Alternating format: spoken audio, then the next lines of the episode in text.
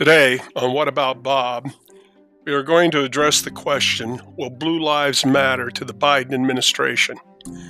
Considering how our police agencies all across America have been ravaged by the liberal progressive wing of the Democratic Party and the indifference that every other Democrat seems to show to how our police are being attacked all across this country.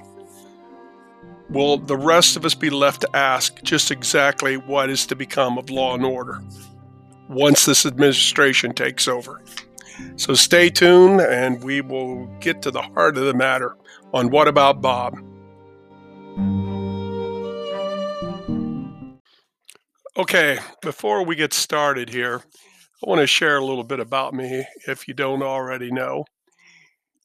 When I uh, started my professional life, I started working with at risk youth who had been adjudicated for crimes through, it came from just about every port in Indiana. And um, as uh, they would be adjudicated to a facility that uh, was uh, umbrellaed by the Indiana Department of Correction. Of course, I worked in the juvenile division. Uh, but these young men often came from tough backgrounds, uh, and the crimes they committed. When I first started out in February of 1979, a lot of them was, you know, kind of lightweight compared to what juvenile crime is today. They started out, I mean, there was burglaries and there were thefts and shopliftings, and if there were drugs, it was usually something to do with marijuana. But as time went by, the types of crimes, as well as the individual kids who were committing these types of crimes and their ages. I dealt with uh, mostly male, or in those days, but was between the ages of 12 and 18. As the crimes, as well as these individuals, became harder, we uh, saw, of course, kids were more involved with guns, and certainly the gang scene came in to the to the uh, everyday dealings that we were facing as well as the type of drugs. Uh, the, the, these were the days, uh, especially as we got into the late 80s and early 90s, that crack cocaine was having a devastating effect over so many of our communities. Then, of course, after that, I was hired on by uh, the Fort Wayne Community Schools, started as a mediator, and then I became the head of uh, uh, safety and student management for Fort Wayne Community Schools, and I was on the streets because I worked primarily through the transportation department, which meant uh, on the streets in Fort Wayne means you were going to face the same type of stuff that I faced when during my years in the Department of Corrections, and that and again, fighting and gangs. Only this time, every once in a while, you'd have adults uh, being involved in in uh, issues as well.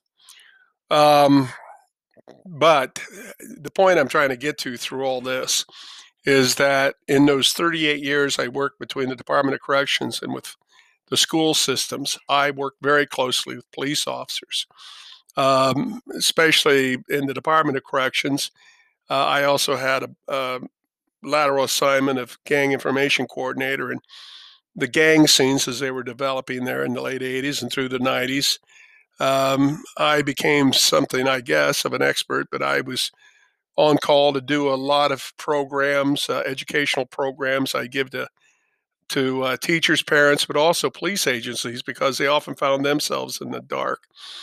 And uh, worked on panels and boards for gang intelligence. And then, of course, when I was working on the streets, I supervised police officers and relied on police officers a lot when we had situations uh, involving our students. So uh, I have, have gotten to know over the years a great many police officers, and I can't say that I ever worked or was associated with one that I would ever consider, you know, rotten to the core or bad or racist, as they like to be. They're so easily labeled by a great many people these days. So anyway, eh, the the question is now will blue lives ever matter to the incoming Biden Harris administration? And that's where I want to go with this because uh, certainly our police agencies and their officers, both men and women, have had their basically their legs cut out from under them, and the support is certainly gone to hell in a handbasket. So, if one were to judge, though, by the constant stream of criticisms and lies coming out of the mouths of the Democratic politicians, the progressive media, and their liberal supporters, and with commentary ranging from indifference to extremely volatile, it would seem to almost any concerned and law abiding citizen that the police have been declared the enemy of the state by the progressives. President elect Joe Biden stands atop of the trash heap as far as many officers are concerned, which is why old Joe couldn't name a single police union whose backing he could depend on during the presidential campaign.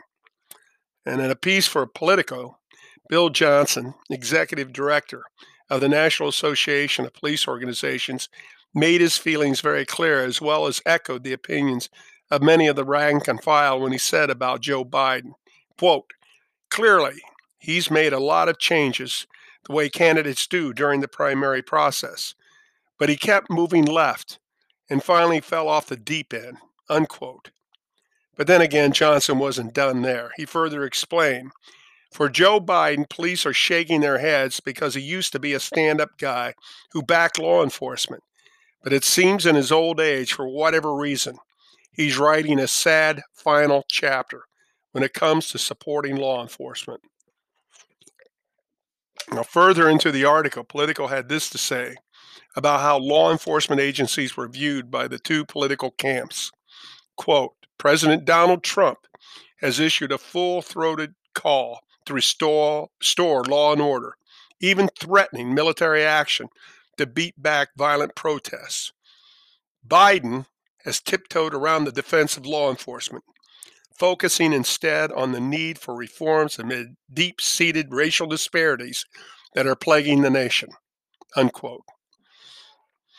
America was and continues to be stunned at the outright contemptuous attitude towards the police from the left, especially considering that many police officers, especially in cities like Chicago and Philadelphia, once upon a time carried their democratic leanings with pride. But that is certainly not the case now. Perhaps that can be attributed to several reasons, but chief amongst them was the very idea that Democratic politicians gave their unwavering support to the thugs, the rioters, and the terrorists. Directing comments to rioters, Massachusetts Representative Ayanna Pressley, one of the squad, quote, called for mobilized unrest on the streets. And while Vice President elect herself Kamala Harris made her feelings very clear when she said, Everybody beware. They're not going to stop before the election in November, and they're not going to stop after Election Day. They're not going to let up, and they should not. Well, isn't that comforting? But when it came time to address the police officers who were being ambushed and murdered, such as retired St. Louis police captain David Dorn, or more recently, a St. Louis police sergeant who was ambushed and shot twice in the face simply because he was a cop. Harrison Pressley said not a damn word. Now there's Michelle Obama, and without even a hint of objectivity, labeled the shooting of Jacob Blake in Kenosha, Wisconsin, a result of the quote, age old and st- systemic racism that's been so prominent. It had to be the result of the police and not Blake, who on film is shown with a knife and refused multiple orders by police to stop resisting, which always blows me away these days. Why, when you're given an order by the police officer, do what they tell you to do? This was an age old lesson that when I was growing up, most parents gave their kids, and their kids listened.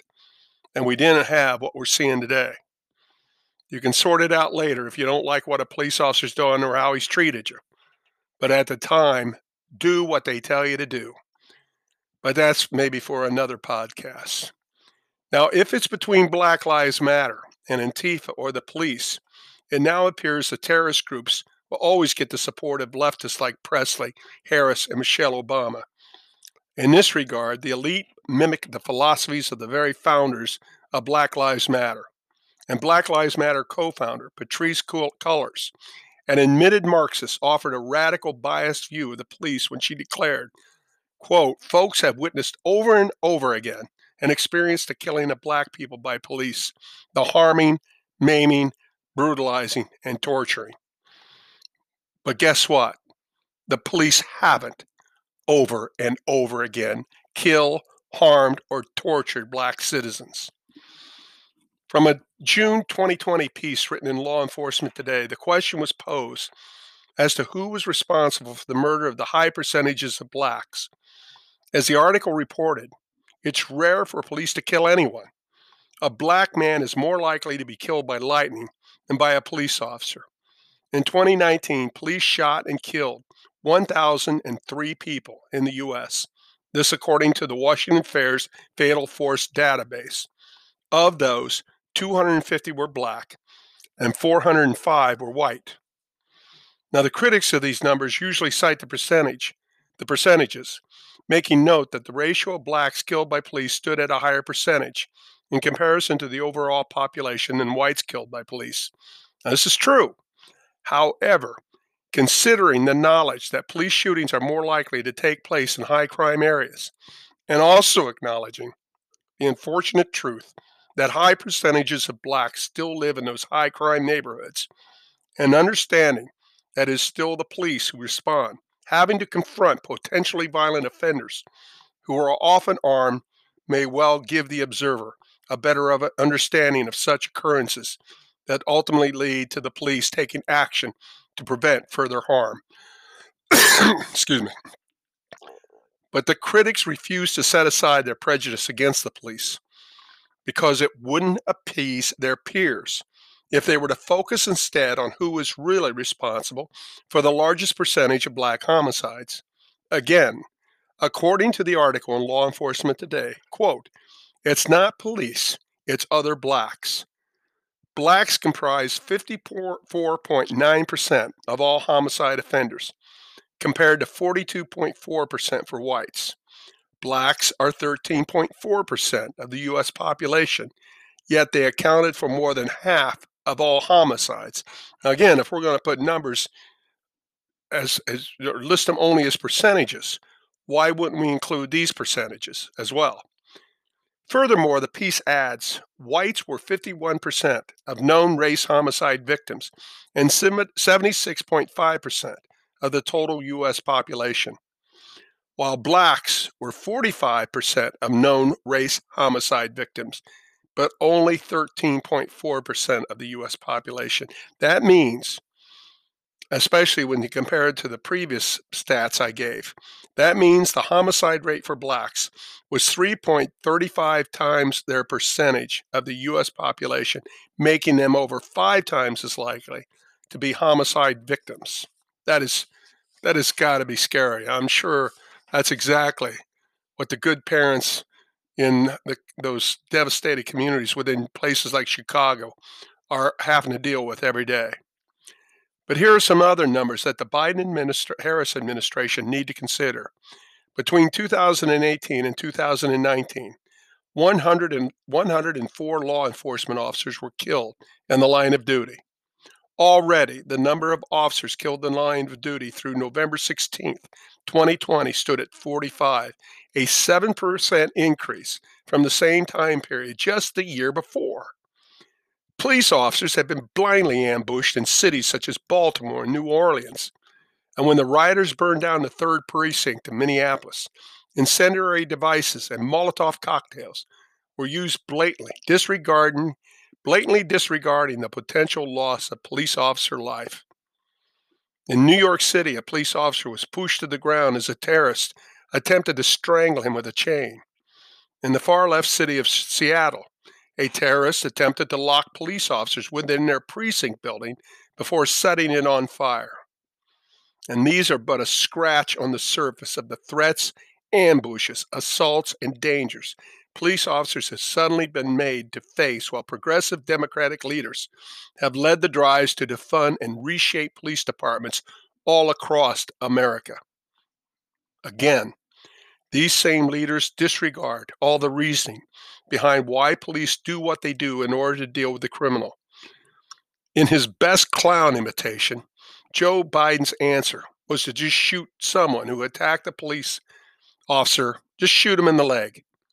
Apparently, old Joe has little experience with firearms. And quite simply, anybody who ever has shot a gun or, or has taken target practice knows how difficult it is to hit a target, actually, just m- not more than 15 yards in front of you, let alone a running target coming at you, moving this way and that. But Joe's answer just shoot him in the leg. And of course, if you don't shoot him in the leg, then the offender has the opportunity to kill you. As well as those same leaders obediently, obediently take their marching orders from the radical Marxists. Once again, Patrisse Cullors has made her goals clear. Quote, the demand of defunding law enforcement becomes a central demand in how we actually get real accountability and justice because it means we are reducing the ability of law enforcement to have resources that harm our communities.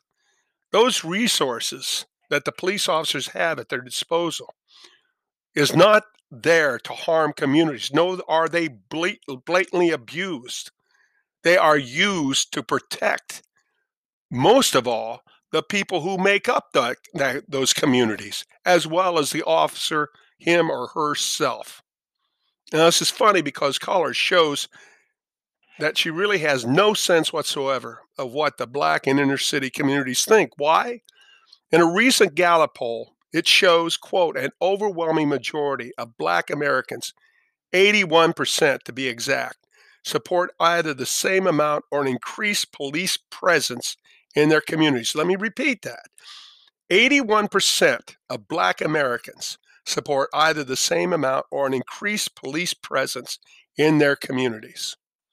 And then, according to an ABC News poll, quote, nearly two thirds of Americans oppose calls for defunding police departments, compared to 34% who back the movement, and 60% specifically oppose reducing the budget for police to reallocate it to other public health and social programs, while 39% support that move. Now, we're, we're going to touch a little bit more on why that's important, considering Cullors, Cullors, however you pronounce her name, this last statement that she made about uh, taking away the resources that supposedly, as she states it, harms the black community. But why should those stats be a surprise to anyone, especially to anyone who has any knowledge whatsoever with criminal trends. And as Heather Mac Donald points out in her revealing book, The War on Cops, quote, violence has continued to afflict minority communities at astronomically higher levels than white communities. The public discourse around policing has focused exclusively on alleged police racism to the neglect of a far more serious and pervasive problem, black crime, unquote. But again, it just doesn't seem Black Lives Matter gives a rat's ass about that fact. Now, what will be left of our big city police institutions, as well as minority communities down the road under a Biden Harris administration, is anyone's guess. As has been exemplified, Biden, in what appears to be an almost near dementia like state, has shown he has literally no insight or understanding to police tactics or training. Why? Because, like many politicians, they don't have a, a, a need to show any interest. That is, until an issue arises that they view as politically expedient for them. And then there's Kamala Harris, who, according to the Federalist, unashamedly encouraged her Twitter followers to donate money to bail out the Minneapolis protesters arrested in the riots. But the description of protesters didn't exactly give a realistic portrayal of those Harris helped to set loose back on the streets. According to Fox 9 News of Minneapolis, those released included a suspect who shot at police, a woman accused of killing a friend, and a twice convicted sex offender. But while our cities burned, liberal apologists continued on CNN and MSNBC and ABC and CBS and NBC to paint the pictures of those on the streets as, quote, peaceful protesters. How could they lie so blatantly while other news sources showed film highlighting the destruction, the mayhem, and the violent brutality and the pain? It's easy when you consider that they are liberals. Tell a lie enough, and you believe that everyone will just go along with you. And instead of that stand up Joe Biden, an image has served him so well over the years, thanks to his lack of support to this nation's law enforcement officers, as well as his efforts to protect his own son from being charged with the crimes of money laundering, Joe has instead revealed himself to do whatever is advantageous for him in the progressive political world. And Kamala Harris has shown that when she's not smoking a joint, that she'll boast of how she put criminals away as a San Francisco prosecutor. If she believes it will get her closer to the Oval Office. But what is more disturbing is that because of the lack of character she has repeatedly shown during the lead up to the election night, she is more than willing to throw her overwhelming support to the criminal over the cop. And anyone who desires law and order should be afraid, very afraid. For any American, no matter where they live or how protected they may feel for the time being, they should consider that these domestic terrorists will eventually come for them. And perhaps more importantly, if this new Democratic leadership is to really represent all Americans, that what needs to take place is the realization and the courage to state it publicly and make perfectly clear that you stand with all people, including the minorities who live in the big city neighborhoods and who are threatened more by the black criminal than by the police.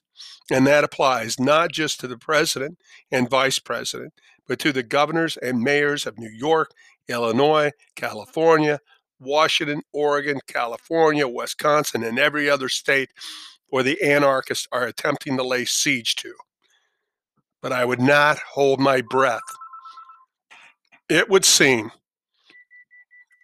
excuse me, it would seem that the influence of Hollywood, the NBA, and big tech has more sway over the progressive officer holders than the actual victims of big city neighborhood crime.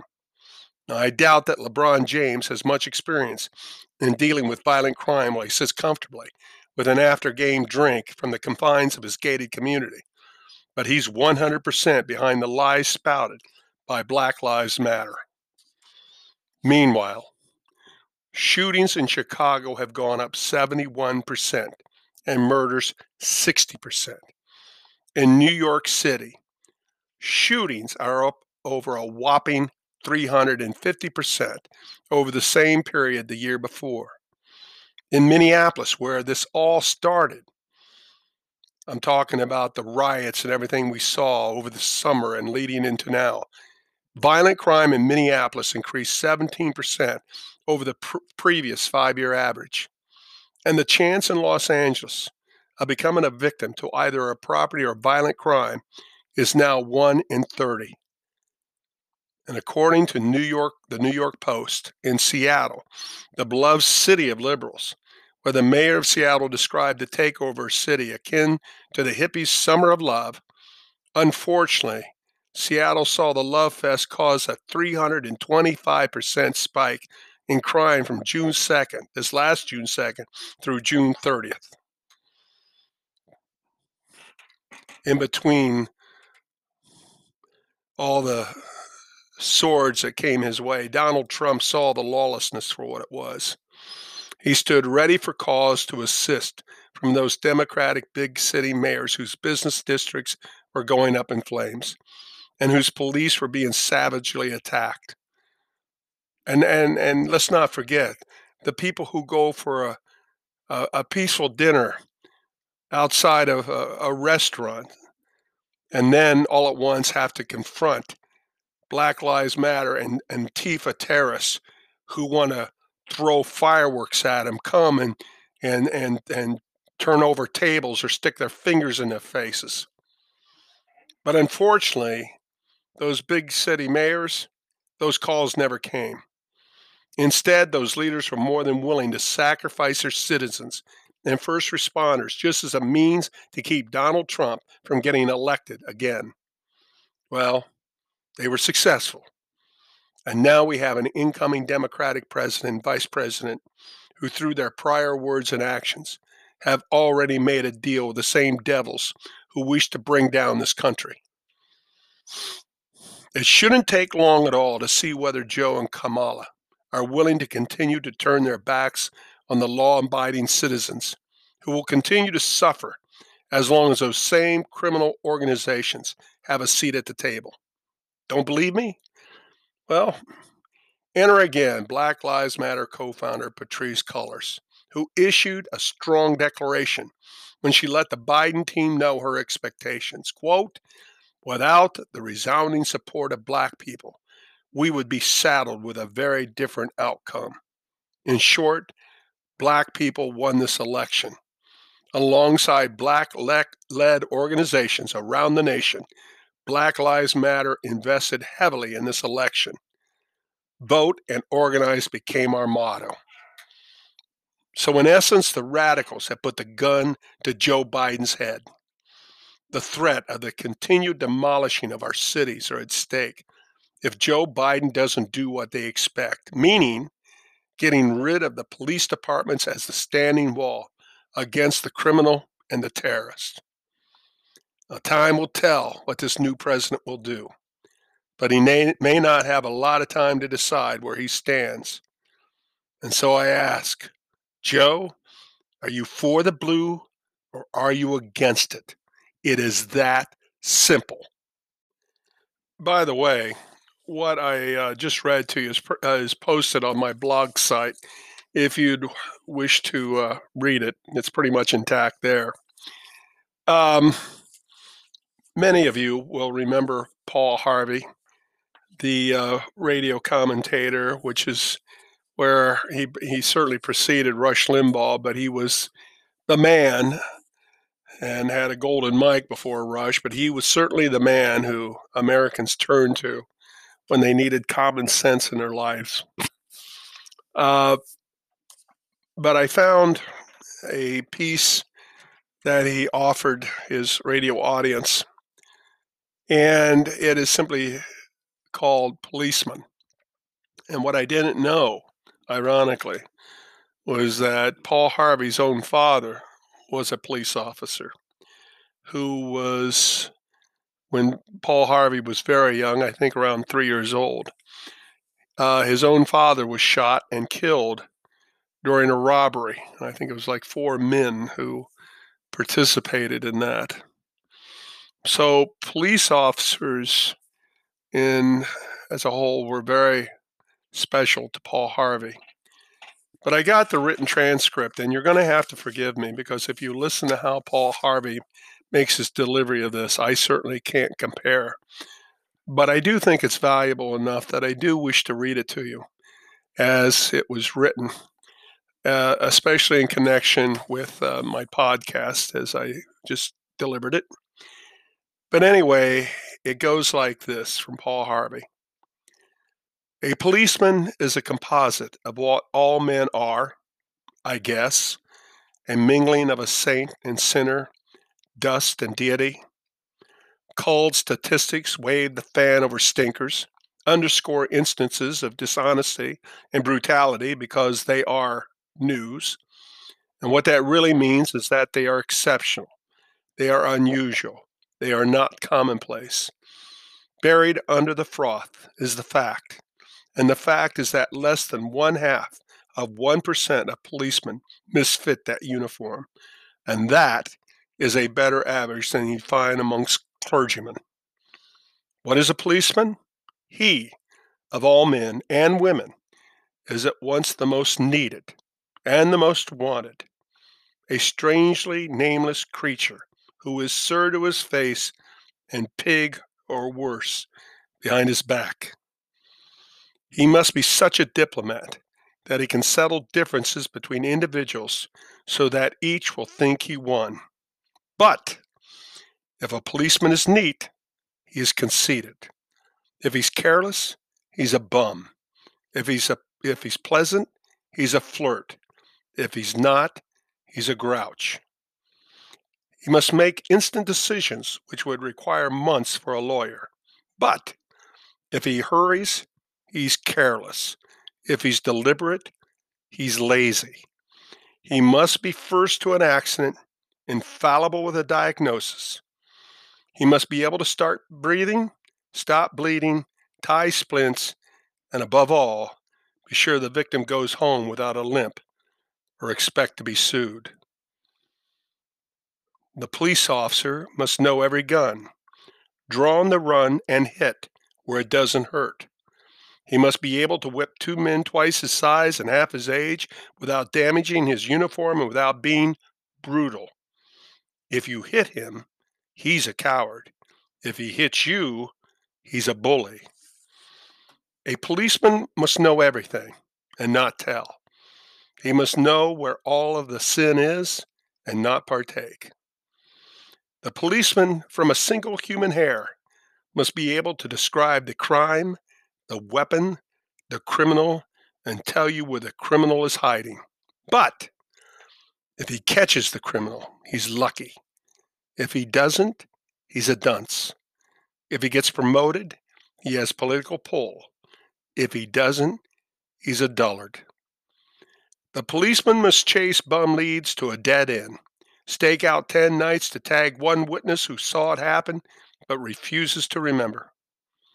He runs files and writes reports until his eyes ache to build a case against some felon who will get dealed out by a shameless shamus or an honorable who isn't honorable. The policeman must be a minister, a social worker, a diplomat, a tough guy, and a gentleman or woman. And of course, he'll have to be a genius because he'll have to feed a family on a policeman's salary.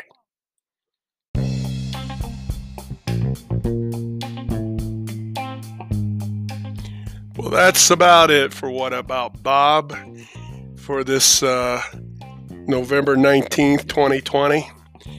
Before I go, however, please do this country a favor. If you know a police officer, let them know you stand behind them, that they have your support, that you want and desire law and order. Order a blue line flag or a blue line hat or shirt. Wear it proudly. Wear it to wherever you think that somebody who uh, leans towards the radicals right now might be having a drink or eating a dinner. Like I said, the police officers right now have been ravaged. Let's let them know we stand behind them. So this is what this is Bob Reinerson. Thank you for tuning in, and I hope to see you next time. Take care.